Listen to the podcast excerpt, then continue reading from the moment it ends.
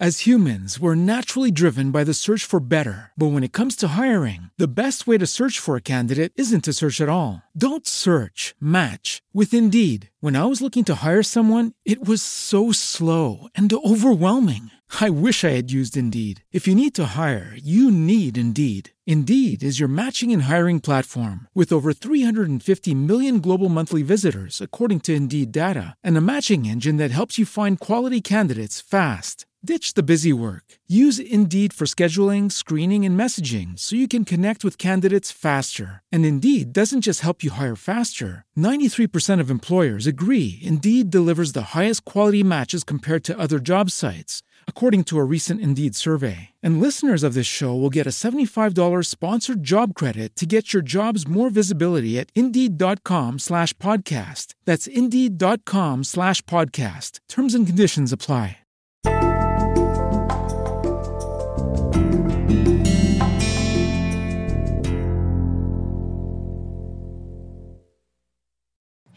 Okay, here we are for session 24, where we will be taking a look at chapter 14, uh, the introduction through section 4 today. So let's just uh, center ourselves for a few moments.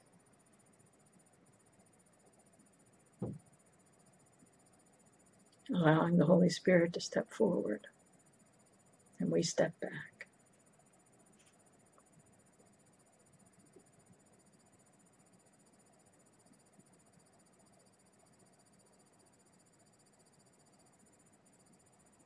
Amen. Okay, so we're starting a new chapter uh, this time. The chapter is chapter 14, Teaching for Truth, page 270.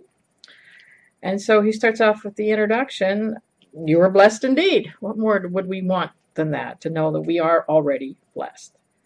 Uh, and then he says, Well, in this world, we don't know it. We don't realize that we are blessed. But we have the means for learning it and seeing it, he says. So the Holy Spirit is there. He's going to use a, a logic, logic as well as the ego, except, isn't it funny? He says his conclusions are not insane. So he's going to point us to heaven. That's his job. The ego points us to hell, basically, if we want to look at it that way. So all we have to do is follow what he calls the simple logic of the Holy Spirit because what he teaches is is the simple conclusions that speak for truth and only truth. Sorry, I might as well just read that whole paragraph. really, wasn't very long. Anyway, so that's where we're that's where we're heading. We're we're learning. We're to be learning and learning about the truth in in this uh, beginning of this chapter here. So here we go. Section one: conditions of learning so coming off of that introduction where he says, well, you know, you're blessed, and if you're blessed and you don't know it, well, now now you got to learn it. You got to learn this idea that you're already blessed. We can't learn to bless too, is what he's telling us. Well, if you offer blessing, well, then you have to know that it was within you to begin with, that we were already blessed. Same thing with offering complete forgiveness, he says. You must let the guilt go accepting the atonement. Remember the undoing of the illusion, the undoing of the fear, undoing the guilt. We do that and we know we're guiltless. So it's all this, we've talked about this before, this all encompassing uh, giving and receiving uh, as the same. So, paragraph two is going on about logic. An indirect proof of truth is needed.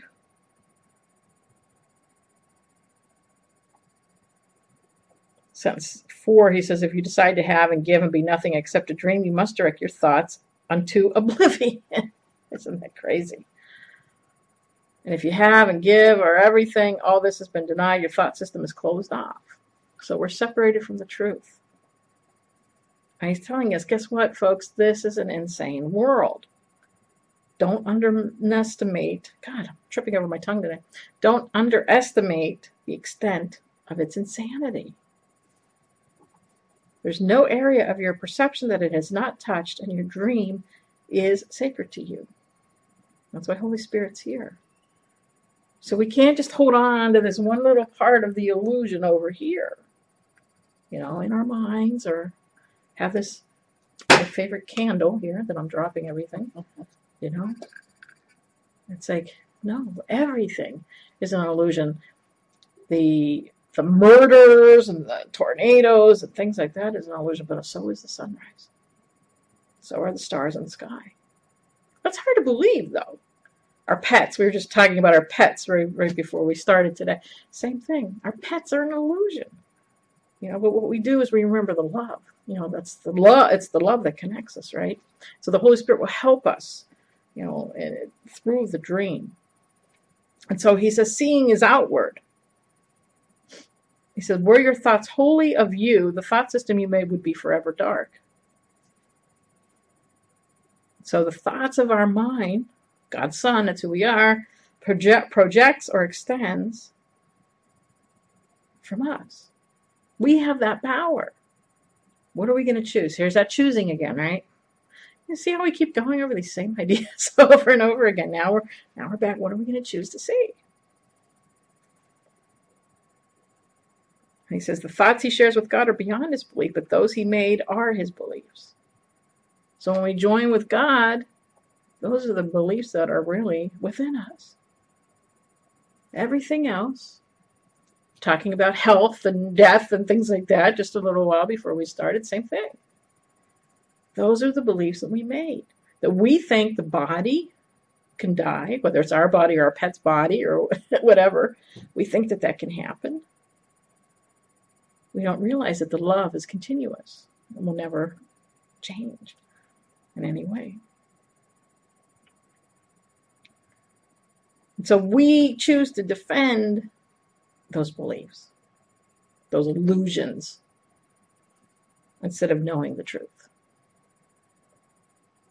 But I have to keep this going. Talking keeping pets going in old age. I was like, oh, I have to keep this going. I'm afraid to let this pet go. I'm afraid to let it go because those are my beliefs. And really, it's to help us stay at peace. We're thinking, well, if my uh, if my pet, if I keep my pet alive, not that there's anything wrong with doing that. Okay, there's nothing wrong with doing that.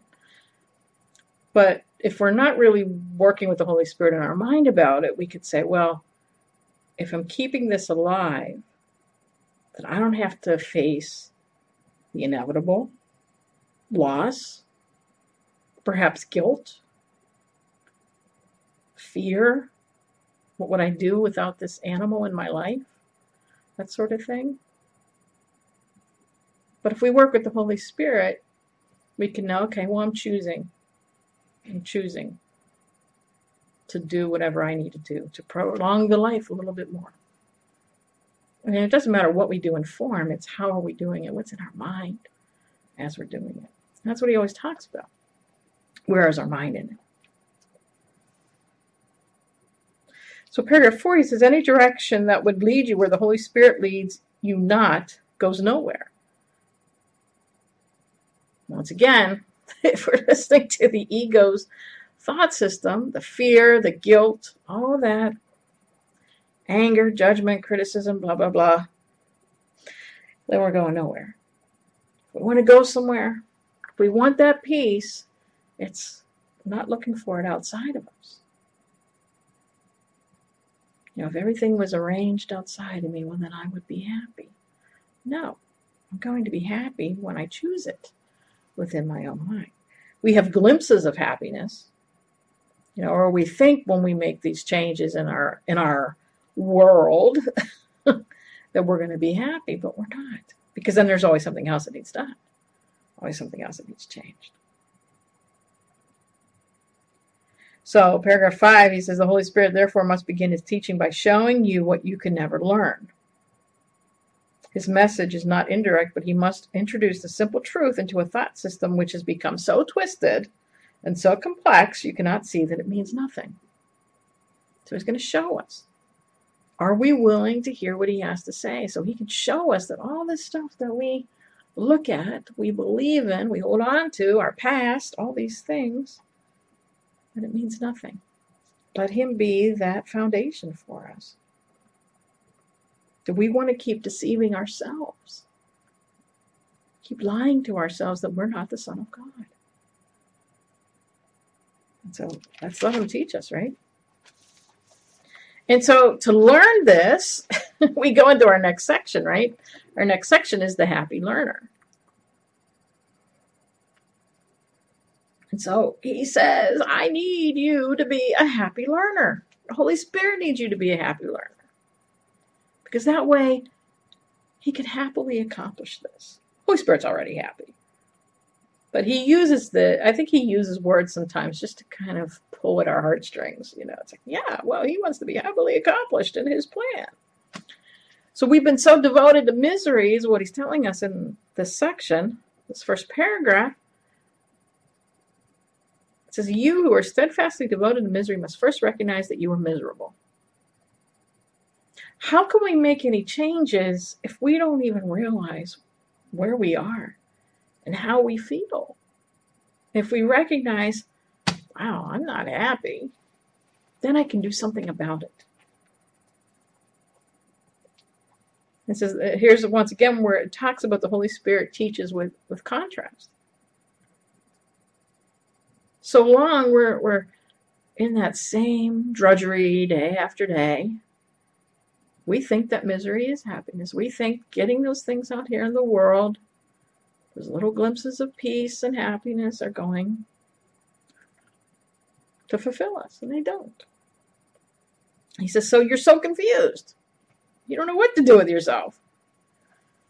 So if we learn from the Holy Spirit, then we're going to be happy. He says, Have faith in nothing, sentence 7, and you will find the treasure that you seek.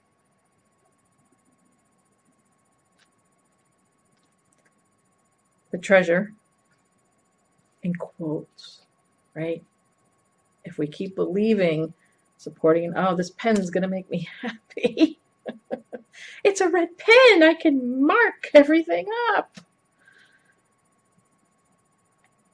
I'm only going to find the misery, right? We think that's happiness, right? By believing in the world. Not that we don't go through the world and do the things that we need to do, driving in our cars, but we have to remember we're really driving nowhere right? we're driving nowhere. We think we're going somewhere, but we're really going nowhere. Round and round in circles on the earth. It says, You will believe that nothing is of value and value it.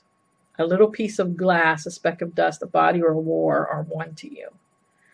For if you value one thing made of nothing, you'll believe that nothing can be precious, and then that you can learn how to make the untrue true.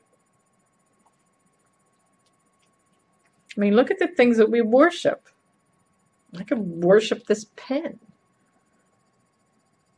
There was um, uh, I watched Community, the the series, the comedy series Community. I love that show. Uh, there was an episode, I think it was from last year, where um, the one character, I can't think of what her name is right now, uh, but she lost her favorite pen. And she wouldn't let any of the other people in her study group um, leave the room until everybody was searched and they found her favorite pen. And isn't that crazy? Don't we do those things though? I mean, maybe not to that extent where it's a comedy, but it always a comedy, right? Because we forgot to laugh. But there's things that we go crazy about. We don't let people, um, there's things that we don't let go of in our life people, places, things, pens, you know, until we have it our way. And that's how we can value anything in that. Paragraph two Holy Spirit, seeing where you are, but knowing you are elsewhere, begins his lesson in simplicity. And what is that teaching? That the truth is true that only the truth is true. And then he goes, I love this line in sentence three simplicity. Make sure you underline that, right? Okay, let's underline that together because I have it highlighted. I'm going to uh, underline it in red pen here. Simplicity is very difficult for twisted minds. We think we're twisted. We think that simplicity is going to be difficult. This is why I think it was a few ba- weeks back that I did um, a very simple course. Uh, it's in the book too, where we make all these pages so hard. I can't understand this. But how many times have I said, okay, because this is what, week 24, these things have recycled over and over again. You know, we, we'll do a, a subject matter from here, and then when we're over here, we do it again. Same thing, just keeps coming over and over again. And so we have to take this down to the very basic premises. It's simple. Only truth is true. That's it. The problem is we make it so complicated in our minds. That's the problem. He says we've made distortions out of nothing. The strange forms, the feelings, the actions, the reactions are all woven out of nothing. He says nothing is so alien to you as the simple truth. And nothing are you less inclined to listen to. You might want to underline that one too. Nothing are you less, inclined. we don't want to hear the truth. I mean, just think, just generally in your life, do we really want to hear the truth? If there's something that we're so caught up in, maybe it's a favorite politician, you know, maybe they've done something wrong. Do we really want to hear that? It's like, no, there's such a, like John F. Kennedy, you know, pretty much a god in this country, right? But then, you know, as things were leaking out over the years, right? Womanizer, all these other things. And it's like, wait, you're tearing down my hero. And that's exactly what he's doing. It's like, it's nothing. All these things that we have built up and we have worshipped, we've put in place of God. So then down to three in that italicized uh, piece, he says, The truth is true, nothing else matters, nothing else is real, and everything beside it is not there. Let me make the one distinction for you that you cannot make, but need to learn. Your faith in nothing is deceiving you. Offer your faith to me, and I will place it gently in the holy place where it belongs. You will find no deception there, but only the simple truth, and you will love it because you will understand it. And he says the Holy Spirit is saying this to us in quietness. This might even be a prayer that you might want to use. Wow, only the truth is true. The Holy Spirit says, just give it to Him. Everything that I am making up. So the Holy Spirit did not make the truth, He's just a witness to the truth. And He brings the light to us, lets it shine on. It shines not only on us, it shines on everyone, our brothers. And the more that we realize it and we share it, it doesn't mean we go around teaching it. Some of us may be teachers to do that. We may just be doing it by our demonstrations. The more we do that, then the more others will see it too. They still might be cranky, but there's a part of their mind that, that's touched by it because we're all one. You have to remember that. Even those cranky people, even when we're cranky, when we get up in the morning, right?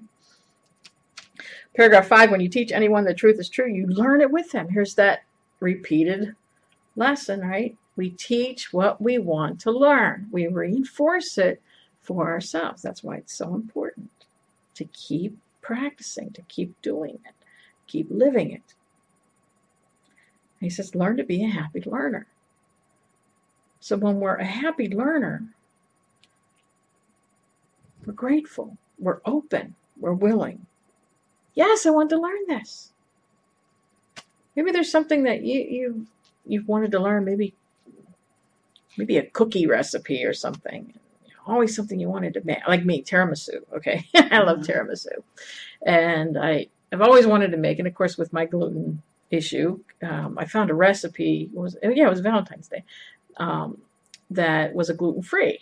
You know, and I know that the store sells the gluten free lady fingers, and um, since I don't do dairy, you know, I got the vegan sour cream and the vegan cream cheese and everything. And when I soak those in and the coffee, chocolate raspberry coffee, and, and everything, and it, you know, there becomes an excitement. Always something you wanted to learn to do. And so take that excitement, you know, me with the tiramisu. By the way, it was fantastic. Mm. I ate it for days. Take that same excitement to learning the course and learning what Jesus wants us to learn. Be excited. Allow that sweetness to come in. So if you would be that happy learner, you have to give everything to the Holy Spirit. Just like we got to put all those ingredients in the bowl, right? Into what we're making. Give it to the Holy Spirit, put it in the bowl, and the Holy Spirit mixes it all up and makes heaven out of it. How about that? It's making me hungry for tiramisu now. Uh, okay, let's see. We were at six there. Um, learn that the joyous lessons come quickly on the firm foundation the truth is true. When we become certain in that, there's joy. There's joy to it. So, seven, happy learner meets the conditions of learning here as he meets the condition of knowledge in the kingdom. And so, this is all in Holy Spirit's plan to free us from the past. All these things that we have made up in our mind, the judgments that we've had these things that happened to us. I mean, can we touch the past? No, we can't touch the past. We can't touch what Susie Q said to us 20 years ago. We can't touch that. It lives on in our mind. That's the problem. So we give that over to Him because He wants to free us from it. And He reiterates truth is true. What else could ever be or ever was? This simple lesson holds the key to the dark door that you believe is locked forever. There's many times he uses this idea idea of the key in the door. If you remember, there's a workbook lesson, and, and there's some other readings. You know, we have the key in our hand. And he uses this because we understand that. We understand having the key in our hand. And so the simple lesson holds the key to the dark door that you believe is locked forever. We made the door. Behind the door, there's nothing. The key is the light. It's going to shine it away. I was watching, um, I like Disney cartoons. I was watching Monsters Inc. because Monsters University is coming out, right, this summer. And, uh, and, I love it for kids, especially because, you know, as a kid, I mean, we probably all had that, right? Where, you know, the shirt, you know, in the closet, we thought it was a monster. And here it just kind of does it very playfully. You know, that we see that, oh, the monsters are, are silly, you know, nothing to be afraid of. And, uh, and then certainly at the end, it ends up that their laughter gives them more power, right, than the fear. Isn't that interesting? The happiness, the joy gives the monsters more power than when the children were afraid. And so we can be the happy learner and just laugh away at the illusion of the monster in the closet. And that's the key that he gives us by knowing that only the truth is true. And so our brothers don't realize this either unless we show by example. So behold your brothers in their freedom and learn of them to be free of darkness. And he says, Well, the light in you is going to wake them up. And they will not leave you asleep. We're all waking up together. You know, to see there's no monsters in the closet. Nothing is going to frighten us, and we can laugh at it. Then he ends God is everywhere, and his Son is in him with everything. Can he sing the dirge of sorrow when this is true? So our next section is the decision for guiltlessness. And here we are on page uh, 274. So, the happy learner cannot feel guilty about learning. This is so essential to learning that it should never be forgotten. Do not feel guilty about learning. How do we know? How do we know until we learn? right?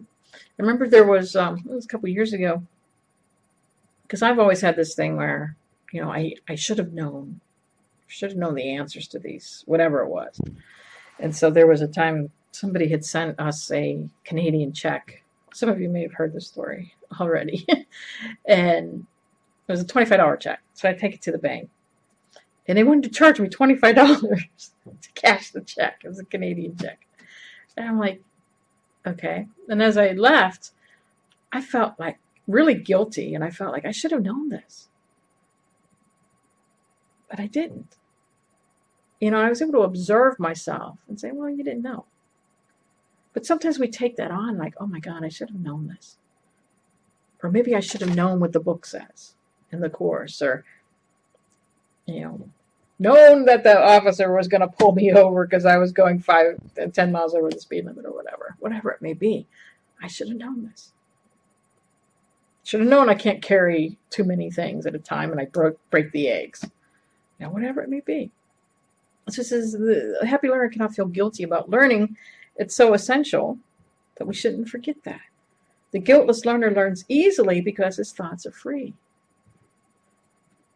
So in that instance, I just talk about that, that check with the bank.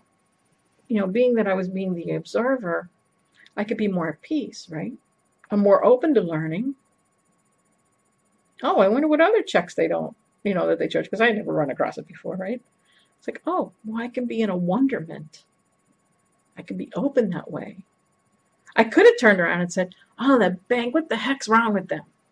Why did they charge $25? And I could have been angry.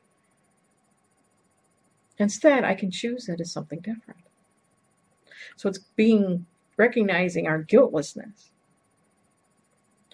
And so, two, he says, perhaps you're accustomed to using guiltlessness merely to offset the pain of guilt. Do not look upon it as having value in itself. If you believe that guilt and guiltlessness are both of value, each representing an escape from what the other does not offer you, you oh, he's telling us we believe that. Sorry, I was making that a question. uh, and he says, You don't want either alone, for without both, you do not see yourself as whole and therefore happy. You're whole only in your guiltlessness. And only in your guiltlessness can you be happy. So we're guiltless, we're innocent, is another way to say that. And three, he says, well, you can't make a compromise with guilt. You can't be guilty some of the time or certain things. it's like you're either guiltless or you're not. If you think you have some guilt, then you're thinking with the ego's mind. So at the uh, let's see, starting with three, because he's going to give us something to kind of use as a prayer or uh, as a saying, affirmation for ourselves. He says, whenever the pain of guilt seems to attract you, remember that you, if you yield to it, you are deciding against your happiness. Okay, so noticing I'm feeling guilty, whatever it is, dropping the eggs, bank, whatever it is. If I keep going down this path of guilt, I'm not going to be very happy.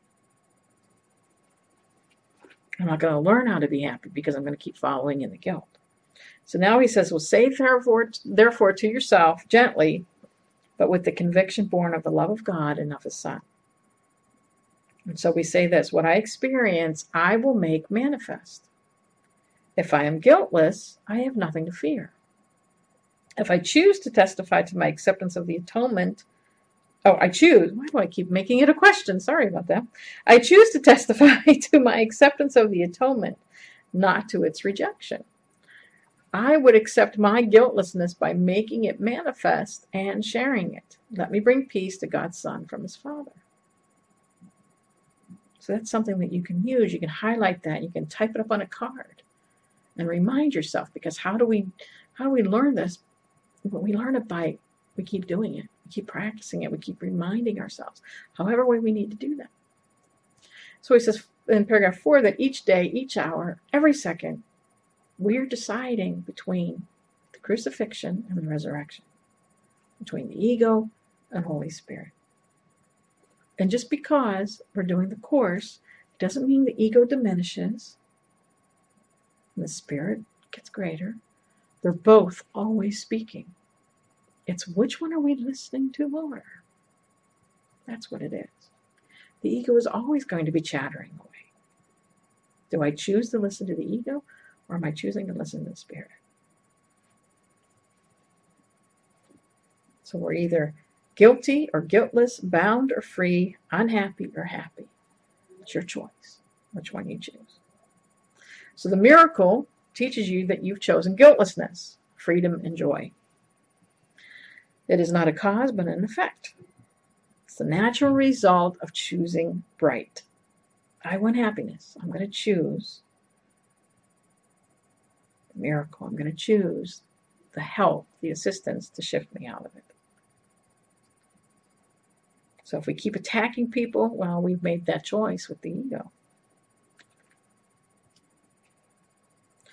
Paragraph six every chance is given us to heal everything that comes along. We have an opportunity. You have the opportunity to choose between darkness and light, or fear or love. Once again, what are we going to choose? And it's not to judge these situations that come along. They're just situations. Don't make the judgment on it. It's like, I really want to, I really want peace out of this situation. I really want to love myself out of this situation. I don't want to react the way I typically have. You know, maybe going crazy. Not that I've never done that. and I have, I have. I've had my reactions. So, seven, the way to teach the simple lesson is merely this guiltlessness is invulnerability. Therefore, make your invulnerability manifest to everyone. Teach him that whatever he may try to do to you, your perfect freedom from the belief that you can be harmed shows him that he is guiltless. So, no matter what, you cannot be harmed. Certainly, this doesn't mean don't protect your body. Certainly, protect your body because we're pretty tied into the body. You know, just if someone says something to you, calls you a name, just just ignore it. I had that happen recently. You know, being the leader of anything, you're bound to be projected upon. And um, this woman sent me an email and, and did that. And and I, I had known that she had been causing some issues in some programming uh, that we had and and from my conversations with her, it seemed like probably some help was needed in the situation, maybe some uh, therapy or whatever. And the thing is, is you know, one of the things that she wrote, it's like not to take those things personally. It's like this is someone calling for love. We answer it with love. And I felt guided to suggest to her that she gets assistance with her issues. Now, I don't know how she took that, and it's not up to me to find out or to follow through unless Holy Spirit would guide me. At this point, it was just to speak my truth. And that's what I did. And we don't know what we're called to do. You know, I, I had tried to talk with her, and it was just, she was so much in the darkness that she didn't want to hear what was being said. And she decided she wanted to move move on. And it was like, okay, that's what your choice is. That's fine. But I'm not going to teach you that you can hurt me in any way. Nor am I going to teach you that you can be harmed either. Anyway, so we have to remember those things when we're dealing with people. Guilt isn't of God. Teach, the here it is again, paragraph 8. Teach no one he has hurt you, for if you do, you teach yourself that it is not of God, um, you teach yourself that what is not of God has power over you. So we take things personally, and those emails, those sorts of things, we're allowing the other person to have power over us. We're allowing the ego to have power over us. And so we're making decisions by ourselves. And the decision is wrong, he tells us in the next paragraph. So we need to be aware of what is our decision. down to paragraph 11, it says it will never happen that you must make decisions for yourself. You're not bereft of help. And help, capital H, knows the answer. So we always have the Holy Spirit to turn to. And the thing is, is you know, I say that all the time, and people don't really realize that it, I mean it. you know, if I have an issue like with this this person that I just mentioned, I turn right to him and say, you know, look at this. Did you see this Holy Spirit? Instead of calling up a friend and saying, Did you see this? did you see what this person did? Talk to the Holy Spirit about it first before you talk to anybody else. Talk to Him. Tell Him what's going on. Tell Him how you're feeling, just like you would if you would have called up your friend. Do the exact same thing. Do you see this? Do you see what's happening? It's not making me feel very good, right? I'm feeling angry or guilty or sad or certainly unpeaceful. So I need his help, and we are not bereft of help.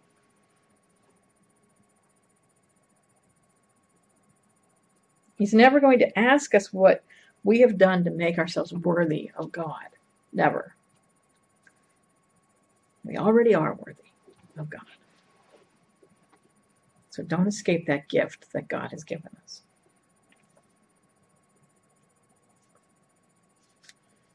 And he just keeps kind of going back and forth with um, are you going to deny God's decision? You know, are you going to take that, uh, the pitiful outlook of yourself? And he just kind of, is that what you really want? You know, he's going to keep asking us over and over again. And he just says, peace is going to abide in our minds if we just accept God's plan. And in 13, he says, every decision that we undertake alone is signifying to us uh, what we think salvation is. And what would you be saved from? Do we think that the sack full of money is going to save us? Or do we think if we change our minds, that'll save me? So the Holy Spirit is our friend. He's our strong protector of the innocence within us. And then 14, let him therefore be the only guide that you would follow to salvation. He knows the way and he's leading us there. We can't do it alone. We need his help. 15, once again, about the worth. Seek not to appraise the worth of God's Son. We're already worthy. There's nothing we have to do to earn God's love. And then I love this paragraph 16. This is one, you know, if you saw my book here, I have it all written over and highlighted in green and everything. It says, Say to the Holy Spirit only, decide for me. And it's done. His decisions are reflections of what God knows about you, and in this light, error of any kind becomes impossible. Why would you struggle so frantically to anticipate all you cannot know? When all knowledge lies behind every decision the Holy Spirit makes for you. Learn of his wisdom and his love, and teach his answer to everyone who struggles in the dark. For you decide for them and for yourself. So I don't know, Holy Spirit. Make the decision for me. I'm not going to make this decision by myself. And we'll see this reoccurs in about another 16 chapters. Mm-hmm. in chapter 30, one of the ones that a lot of us talk about, right? The rules for decision.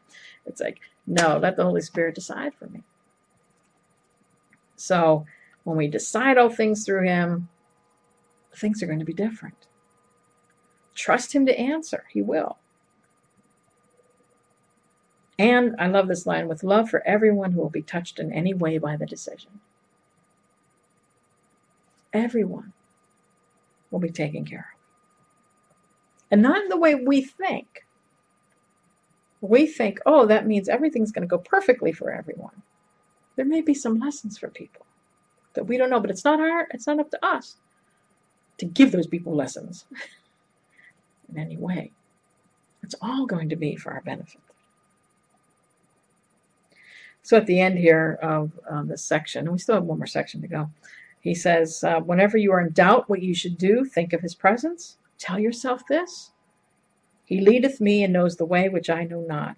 Yet he will never keep from me what he would have me learn and so I trust him to communicate to me all that he knows for me. And then let him teach you quietly. He says that frequently. You know, say this and then let him quietly teach you. That means say it and then shut up and listen is what it means. Is really what it means. So we have one more section here. It's not too long. Section four, your function in the atonement. So here we go. Here's our function. Perfect love. When we accept our brother's guiltlessness, innocence, we're going to see the truth in them, right? We're going to see perfect love. And then proclaiming it by seeing it, right?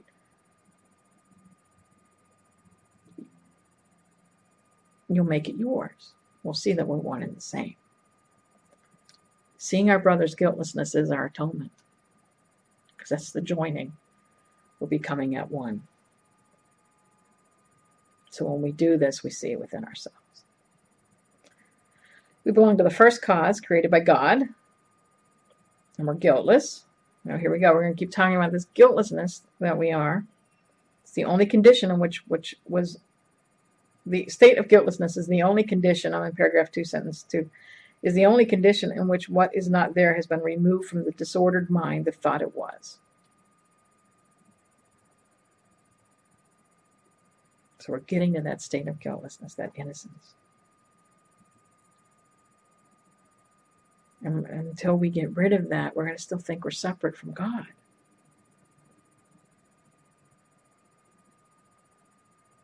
And then he says, Well, you can perhaps feel his presence next to you, but you cannot know that you are one with him if we're still holding that little bit of guilt.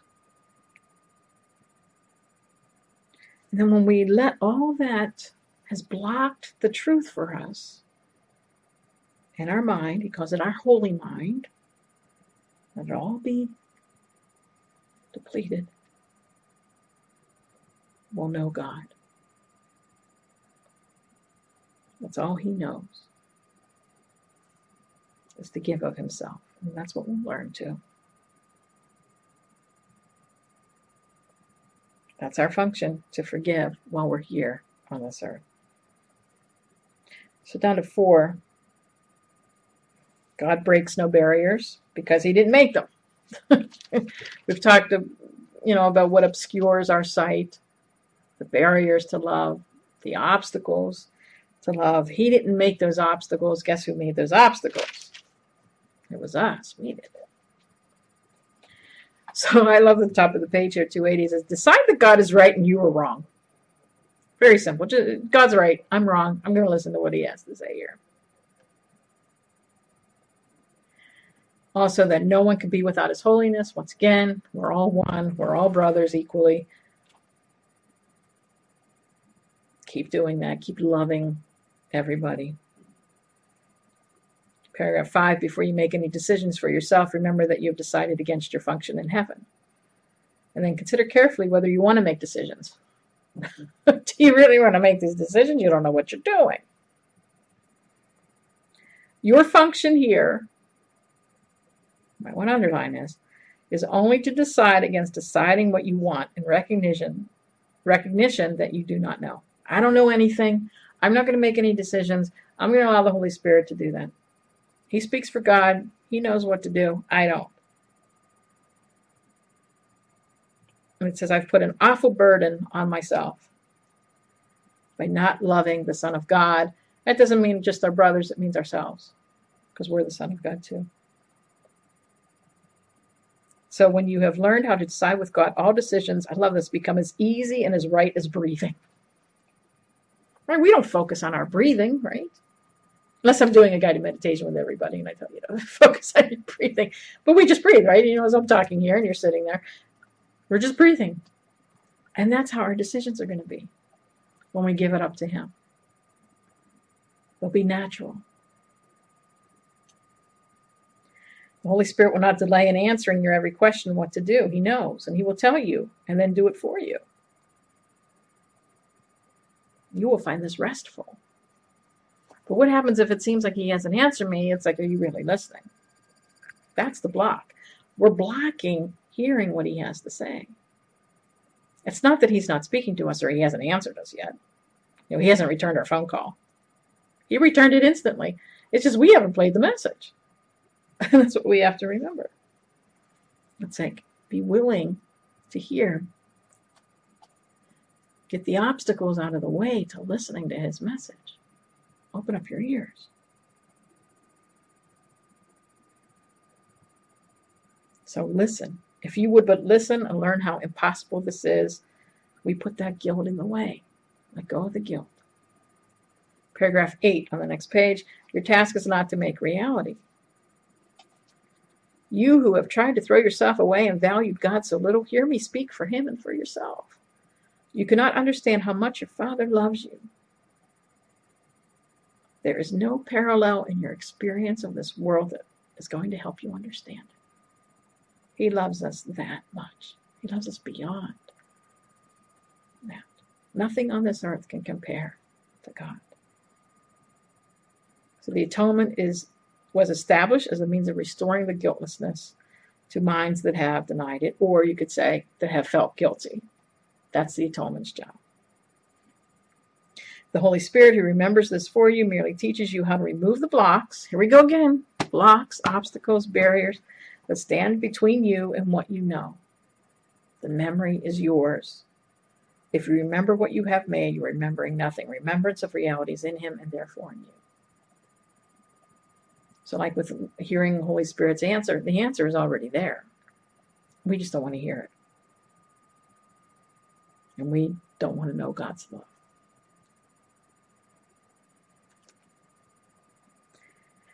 And at the end, only the Holy Spirit can answer God for you. For you, only He knows what God is.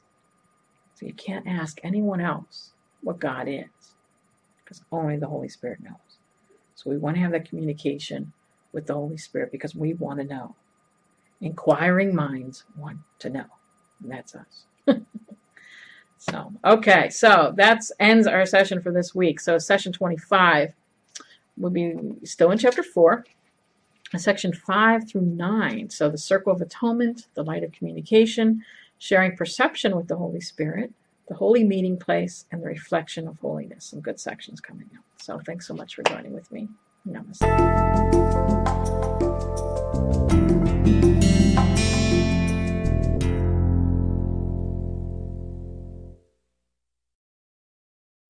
As humans, we're naturally driven by the search for better. But when it comes to hiring, the best way to search for a candidate isn't to search at all. Don't search, match with Indeed. When I was looking to hire someone, it was so slow and overwhelming. I wish I had used Indeed. If you need to hire, you need Indeed. Indeed is your matching and hiring platform with over 350 million global monthly visitors, according to Indeed data, and a matching engine that helps you find quality candidates fast. Ditch the busy work. Use Indeed for scheduling, screening, and messaging so you can connect with candidates faster. And Indeed doesn't just help you hire faster. 93% of employers agree Indeed delivers the highest quality matches compared to other job sites, according to a recent Indeed survey. And listeners of this show will get a $75 sponsored job credit to get your jobs more visibility at Indeed.com slash podcast. That's Indeed.com slash podcast. Terms and conditions apply.